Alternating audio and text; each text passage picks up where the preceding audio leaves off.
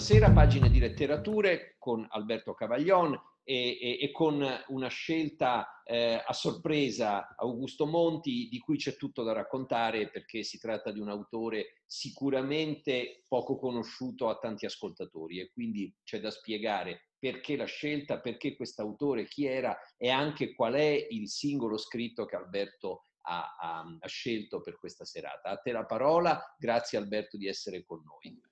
Eh, grazie. La scelta di questa sera eh, cade eh, su un autore dimenticato che è stato però un grande professore di liceo, che in un grandissimo liceo torinese, notissimo, la cui fama è quasi proverbiale perché è passata, è pass- sono passati attraverso quelle aule il fiorfiore degli intellettuali, degli scrittori Eh, torinesi del eh, periodo tra le due guerre, cioè il liceo D'Azeglio. Eh, in questo liceo Augusto Monti ha insegnato per tantissimi anni, ha forgiato un'intera generazione di antifascisti torinesi. Sono passati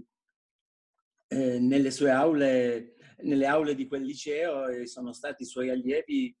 eh, i, i, i protagonisti del primo antifascismo ebraico torinese, quello che finirà arrestato negli, nel, eh, nel millenovecentotrentacinque a Ponte Tresa.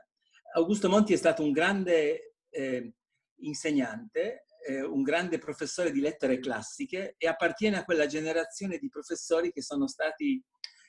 le guide spirituali del miglior antifascismo non solo in Piemonte. È stato detto giustamente che i professori di liceo, nonostante il liceo negli anni trenta fosse un liceo in larga parte molto fascistizzato, proveniente dalla riforma Gentile del millenovecentoventitré, ma aveva la possibilità di trasmettere ai giovani eh, quei bacilli necessari a combattere la dittatura. Monti fu tra questi. La cosa importante, questo racconto, che fu pubblicato eh,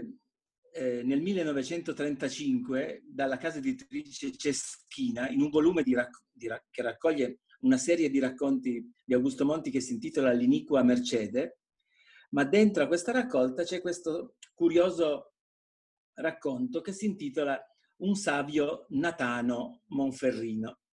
E la, la cosa molto importante di cui Eh, bisogna tenere subito conto è il momento in cui questo racconto viene scritto e pubblicato. Cioè siamo all'indomani della prima esplosione di una questione ebraica nell'Italia del fascismo e eh, gli arresti proprio di Ponte Tresa, quando al confine tra l'Italia e la Svizzera furono arrestati perché portavano eh, materiale clandestino antifascista per eh, figure come eh, Eh, Leone Ginzburg, Sion Segre Amar, eh, Mario Segre eh, e in seguito alle retate conseguenti a quegli arresti vi fu un clamoroso processo che fece eh, balzare sulle pagine dei quotidiani la prima eh, esplosione di una questione ebraica nell'Italia del regime e fu la prima avvisaglia, perché la propaganda fascista se ne servì eh, per applicare quello che secondo Mussolini era una sorta di teorema: tutti gli ebrei sono antifascisti, tutti gli antifascisti sono ebrei. Poiché in quella retata la stragrande maggioranza degli arrestati erano, erano ebrei, eh, il, il, il momento, quel fatto e poi il conseguente processo determinò eh, sulla stampa e tra gli intellettuali la, la prima scoperta di una questione ebraica nell'Italia delle, tra le due guerre. Non è Monti solo a scoprire eh, questa vicenda, a interrogarsi sul perché di una questione ebraica nell'Italia degli anni trenta, ma anche altri scrittori in quegli stessi mesi scrivono racconti, è un tema molto interessante, molto poco indagato. Le reazioni che quel processo ha avuto sulla cultura sul giornalistica sono note, ma è poco nota la reazione che gli intellettuali e gli scrittori hanno avuto di fronte a quei fatti. Un altro scrittore che si interroga sugli stessi temi è per esempio eh, Alfredo Panzini, noto per la sua eh, grammatica, famosissima grammatica, anche qui mondo della scuola, che scrive sempre nel trentacinque un, famoso, un libro che si intitola Viaggio con la giovane ebrea, anche qui un incontro con un allievo, un professore e un allievo, che eh, si chiedono se nell'Italia degli anni trenta si possa parlare di una questione ebraica. Eh, nel caso di Monti, il racconto è, eh, trae il suo, il, deve il suo titolo a un riferimento esplicito a un'opera classica della tolleranza religiosa, cioè Nathan il saggio di Lessing, uno dei manifesti della libertà religiosa pubblicato in Germania nel millesettecentonovantanove, una sorta di manifesto della libertà religiosa, e eh, Monti immagina che questo Nathan diventi un natano, si italianizzi e si configuri come un, una figura di ebreo di Acqui, una figura realmente vissuta,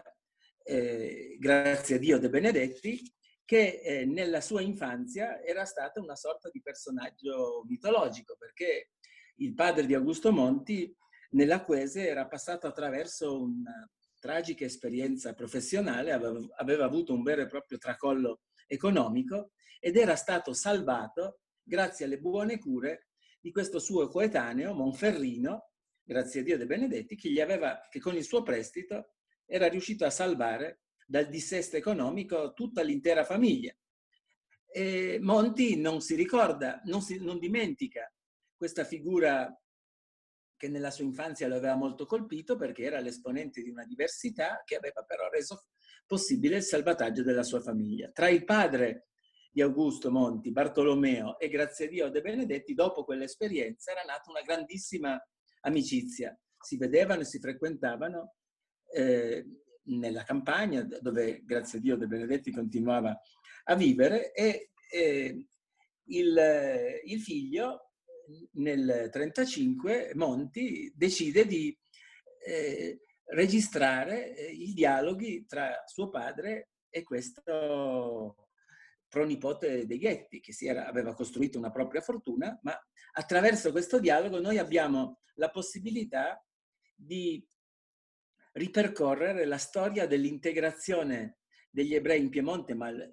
il significato del dialogo va ben al di là del Piemonte, perché è un fenomeno, un processo storico che vale per tutta l'Italia tra il milleottocentoquarantotto e appunto la vigilia delle leggi razziali. E il dialogo si svolge tra l'altro in una curiosa forma di dialetto, perché è quello, il dialetto parlato tra le colline di Canelli, Acqui, Monastero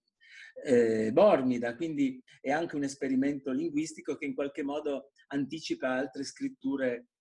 eh, del, dell'ebraismo piemontese otto-novecentesco. Eh, Monti poi raccoglierà tutti questi suoi lavori in un libro che avrà molta fortuna, che è un ciclo familiare, una sorta di saga familiare che si intitola Sans Souci, un libro che avrà molta, molta fortuna. Monti aveva pagato col confino la sua posizione al regime, ma eh, è molto significativo, prima di entrare nel merito del racconto, ricordare che il libro, il racconto di per sé, ma tutto il libro L'iniqua mercede, nel, nella Torino superfascista del millenovecentotrentasei, eh, passò quasi inosservato, ma fu donato ai migliori allievi ebrei di eh, Augusto Monti. Ne vorrei ricordare almeno eh, due. Uno eh, è, è Giorgina Ariane Levi e il marito Enzo Arian, che ricevettero in dono con una dedica affettuosissima, Giorgina era stata allieva eh, di Monti, una copia del Natano con una dedica affettuosa ricevuto l'indomani delle loro nozze e alla vigilia della partenza dal porto di Genova verso l'America Latina, perché eh, fuggivano alle persecuzioni. Il marito di Giorgina era apolide, quindi la persecuzione contro lui, ebreo straniero, precorre anche la legislazione razziale del millenovecentotrentotto. L'altra allieva prediletta, tra le tante allieve alunne ebree di, di, eh, di Augusto Monti, era Laura Malvano, che seguendo i campeggi e poi i pionieristici viaggi in Palestina di Leo Levi, aveva abbandonato il Piemonte e aveva abbracciato gli ideali sionistici con grande preoccupazione e timori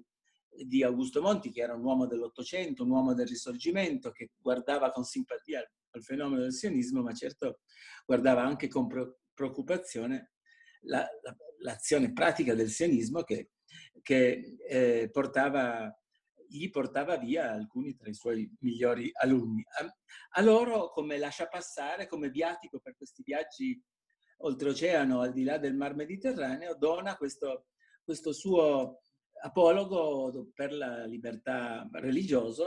eh, che è molto eh, significativo per il momento in cui venne pubblicato. Giova ricordare che tra trentacinque e trentasei l'ebraismo italiano e quello torinese nella fattispecie si spaccano in due: da una parte gli antifascisti processati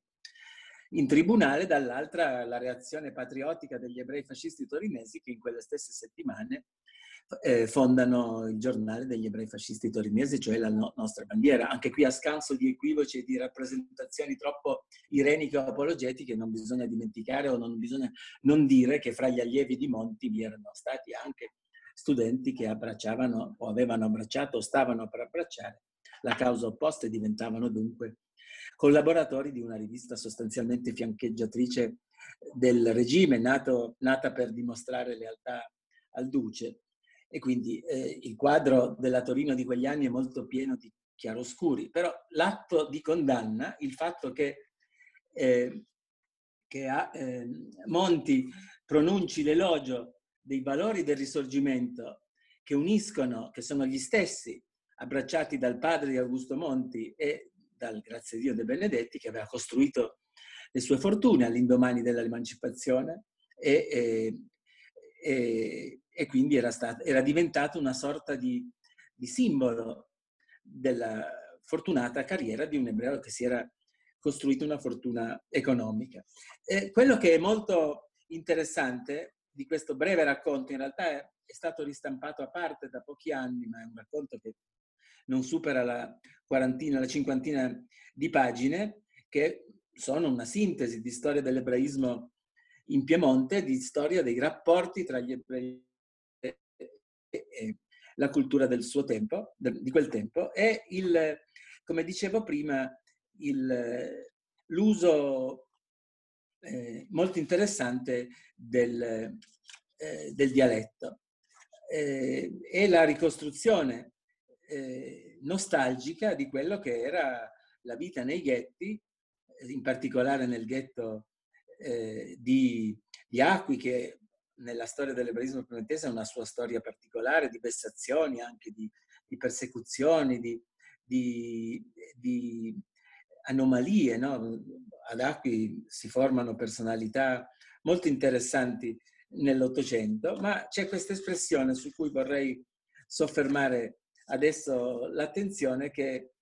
eh, è diventata quasi proverbiale. Eh, il, ci sono due modi di dire, due bellissime locuzioni eh, piemontesi che, su cui Monti eh, ragiona. Uno è il modo di dire eh, tipico di quegli anni, che significa leggere la vita o giocare sul... sul sull'assonanza tra leggere la vita e il Levitico. E il Levitico è leggere la vita. Su questo doppio registro di una lettura del testo sacro e allo stesso tempo di una pratica invece più quotidiana, di interrogarsi sulla vita degli altri, leggere la vita alle altre persone, è una delle caratteristiche stilistiche di Monti, e in particolare di questa singolare figura di saggio del Monferrato, che ricorda, in qualche modo eh, secolarizza gli insegnamenti del passato nella vita, nella vita del suo tempo. Eh, eh, io non leggo la vita a nessuno eh, è il segno di questa saggezza, no? Eh, di non occuparsi, di aiutare gli altri disinteressatamente, senza chiedere le ragioni, per esempio, del dissesto che aveva colpito la famiglia di Monti, ma eh, giocando su questo doppio registro, che poi è lo stesso su cui lavoreranno molti anni eh, dopo Jemolo, lo stesso Primo Levi, Vittorio Dan Segre, tutti quelli che hanno raccontato quel mondo. L'altra espressione dialettale molto interessante, che ha, che ha un significato storiografico preciso e che serve a spiegare che cos'era la realtà professionale eh, degli ebrei prima e dopo l'emancipazione, questo dilemma su cui Graziadio Debenedetti insiste molto. Dice, quando noi siamo usciti dal, dal ghetto, le no, la prospettiva di lavoro erano ben scarse, non si usciva da questo dilemma che dice in dialetto in questo modo. Noi non potevamo essere, non potevamo che essere o patè o strusin. Strusin lo si capisce al volo, il significato di chi prestava denaro in cambio di interesse. Più, più interessante è la versione acquese dell'espressione patè, che significa venditore di tessuti, di abiti usati.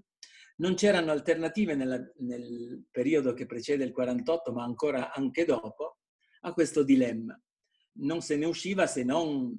attraverso lo studio della scrittura, e quindi le, i ragazzi, i giovani di maggiori buone speranze potevano ambire a diventare rabbini, a studiare e diventare, esercitare eh, il culto, i ministri di culto nelle, nelle proprie piccole comunità. Il resto era una terribile alternativa. E una delle espressioni più ricorrenti, le ritroviamo tantissimo in tante ricostruzioni storiche, anche di storici del, della, della comunità eh, piemontese del Novecento. E, è un dilemma su cui si interrogano e, e che di, si dividono la prima generazione di giovani usciti dai cancelli del ghetto. Poi ci sono varie altre eh, divertenti espressioni eh, dialettali. Il padre di Monti è molto incuriosito dalla varietà della vita quotidiana eh, degli ebrei, dalle, la, dalle caratteristiche delle feste dell'ebraismo, a, a domanda su che cos'è il digiuno eh, del Kippur, eh, grazie a Dio scuote la testa e dice in piemontese: noi facciamo dei digiuni che fanno venire le traveghe, eh, sono digiuni che ci fanno venire le, tra, le traveggole. C'è un filo di nostalgia in Grazie Dio, che vede i figli, i suoi stessi figli, lanciati ormai verso la città. Sono gli anni ormai in cui un'intera generazione dalla provincia si è trasferita nella capitale. Torino diventa la maggiore comunità piemontese alla fine dell'Ottocento per effetto di questi fenomeni di inurbamento che portano al successo, alla richiesta di successi per lo più commerciali, i figli o i nipoti di Grazie Dio, che invece rimane ancorato, è un po' come una sorta di mastro Don Gesualdo dell'ebraismo piemontese, rimane ancorato alla sua casa natale, alle sue radici, alla nostalgia per i suoi antenati, al, legato molto alla domanda se la modernità eh, può portare un miglioramento per i propri figli oppure sarà il vizio di un tracollo, di un destino. Non, non si allude ancora minimamente a quello che accadrà nell'Italia e anche in Piemonte nella seconda metà degli anni trenta, perché il ritratto dei due anziani è tutto volto verso quel passato ottocentesco che eh, il fascismo stava cercando di usurpare, di farne proprio, di far sì che, di dimostrare che il fascismo fosse il coronamento del risorgimento nazionale. Monti si è sforzato per tutta la vita di dimostrare che il vero risorgimento era un altro, il fascismo certo non era il fenomeno storico che portava a compimento quegli ideali che invece venivano calpestati, soprattutto gli ideali della, eh, della libertà eh, religiosa. Monti era un uomo molto colto, un uomo soprattutto eh, un grande maestro di, di eh, insegnante di greco e di latino. L'antifascismo ha, ai suoi migliori allievi, penso a Massimo Mila per esempio, lo, lo instillò per via dei grandi classici. Lui faceva lezioni di antifascismo spiegando Catullo, spiegando Ovidio, eh, o spiegando i classici della storiografia greca e in parte anche della filosofia. È stato anche un grande esperto di problemi scolastici, aveva in giovinezza collaborato alla Voce scrivendo degli articoli e alle riviste di Salvemini molto importanti sulla riforma scolastica, sull'insegnamento soprattutto, alla difesa della cultura umanistica e in parte naturalmente alla filosofia. È molto significativo che questo cenno rarissimo nella cultura piemontese degli anni trenta a, al classico di Lessing, Nathan il saggio. È anche curioso Nathan der Weise, che diventa il natano eh, di Monastero Bormidano, insomma si piemontesizza, diventa un saggio monferrino che però trae ispirazione dall'illuminismo dall'illuminismo tedesco. E, e quindi va eh, di, ricordato questo testo perché è luogo comune, molto diffuso, che eh, soprattutto nella storiografia degli ultimi anni, che si è interrogata tanto sul rapporto tru, sul fascismo e antisemitismo, eh, si dice molto spesso, è, è diffusa la convinzione che non vi siano state reazioni, che gli intellettuali italiani,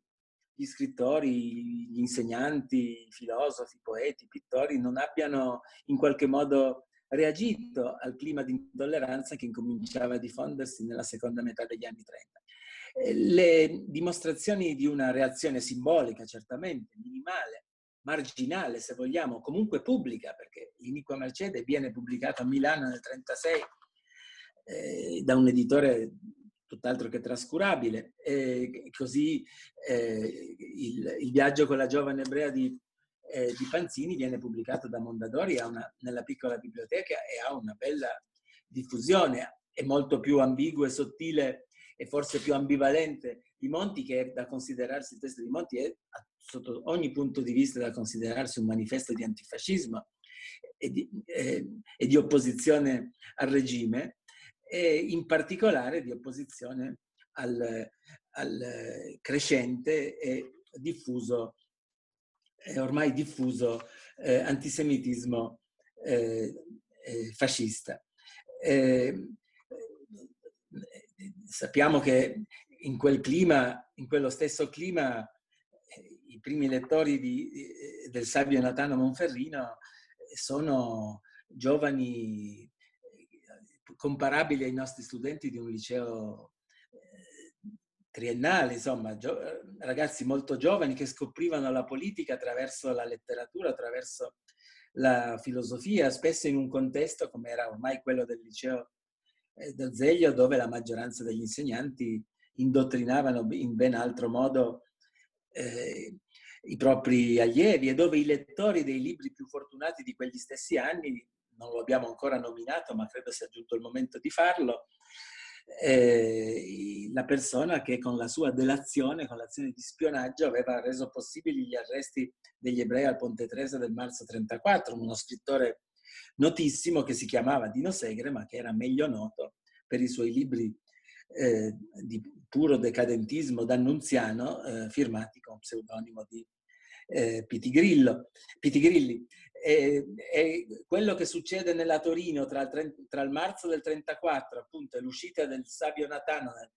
nell'estate del millenovecentotrentasei ha un po' l'aspetto di una piccola battaglia intestina all'interno dell'ebraismo cittadino, una divisione, una spaccatura che mette eh, in risalto le contraddizioni e anche le lacerazioni del lungo e complicato viaggio che gli ebrei italiani hanno fatto Eh, eh, nel, durante il ventennio sotto la, sotto la dittatura. La voce del natano di Acqui suona, eh, suona nitida, pulita, eh, non, non, non c'è eh, né il, la caricatura, non c'è né la, la forzatura apologetica e nemmeno la, la, la qualche piccola caduta che invece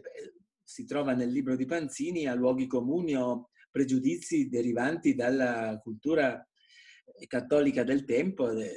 verso la quale anche il padre di Monti certo aveva in giovinezza manifestato simpatia, ma non c'è assolutamente, c'è la conoscenza diretta. Ecco, questa è forse la cosa più importante, perché è una testimonianza di vita vissuta che riprende e... Eh, E ricalca sulla pagina una conoscenza vera, sono trascrizioni di, di, di conversazioni realmente accadute e raccontate con la spontaneità di, un, di una prosa certo ottocentesca, oggi non, pur brevissimo è un, è un, è un racconto scritto in una prosa ottocentesca, eh, con, con eh, ampi pe periodi classici, con, molti, con un po' di, di retorica anche eh, patriottica qua e là, nazionale, nel, risorgimentale nel migliore eh, senso eh, del, del termine, ma eh, eh, le, sono pagine di, di grande pathos e di, e di e di simpatia verso le minoranze religiose che, si che danno, come dire, una boccata di aria eh, limpida in tempi cala calamitosi. Eh, il, prima di chiudere vorrei ricordare che, eh, siccome prima citavo eh, la giovinezza di Augusto Monti, la sua collaborazione alla Voce e all'amicizia con Eh, Salvemini, che Monti è stato uno dei grandi eh, difensori della, della eh, libertà dell'insegnamento della religione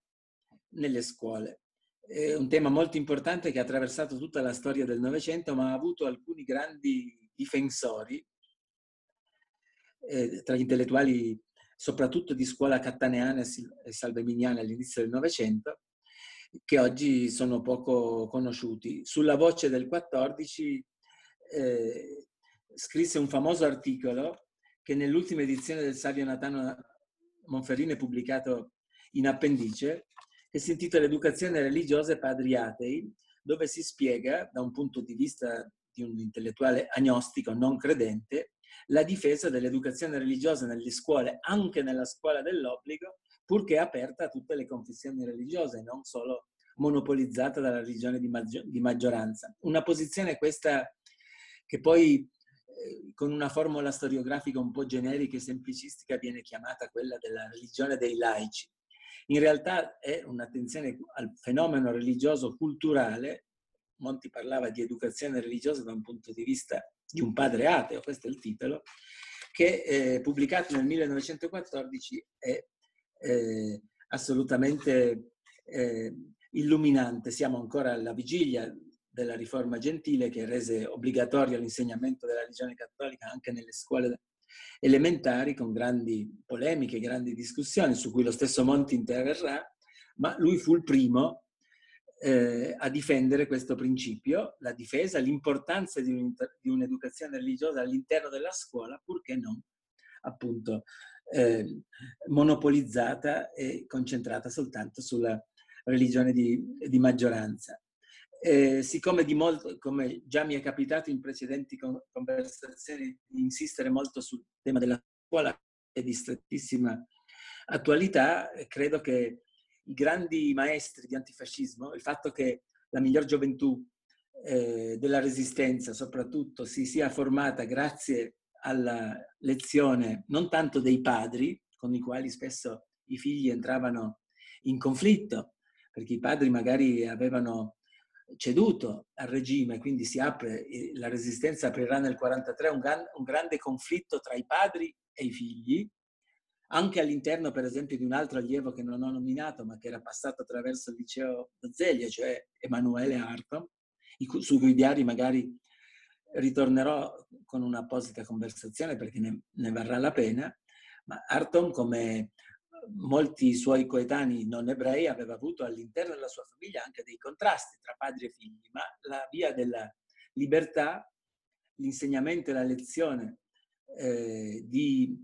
tolleranza appunto e di condanna di ogni forma di assolutismo era venuta dalla dalla lezione dei professori di liceo. È, è fondamentale. Tutti i grandi scrittori della Resistenza, penso a Fenoglio, penso a Meneghello, sono diventati eh, partigiani perché hanno avuto la possibilità nelle aule del liceo di respirare quella purezza eh, intellettuale, di rileggere quei classici come appunto eh, eh, Nathan di Lessing in una chiave di attualità eh, che era come aprire una finestra e respirare e ritornare a respirare l'aria della libertà.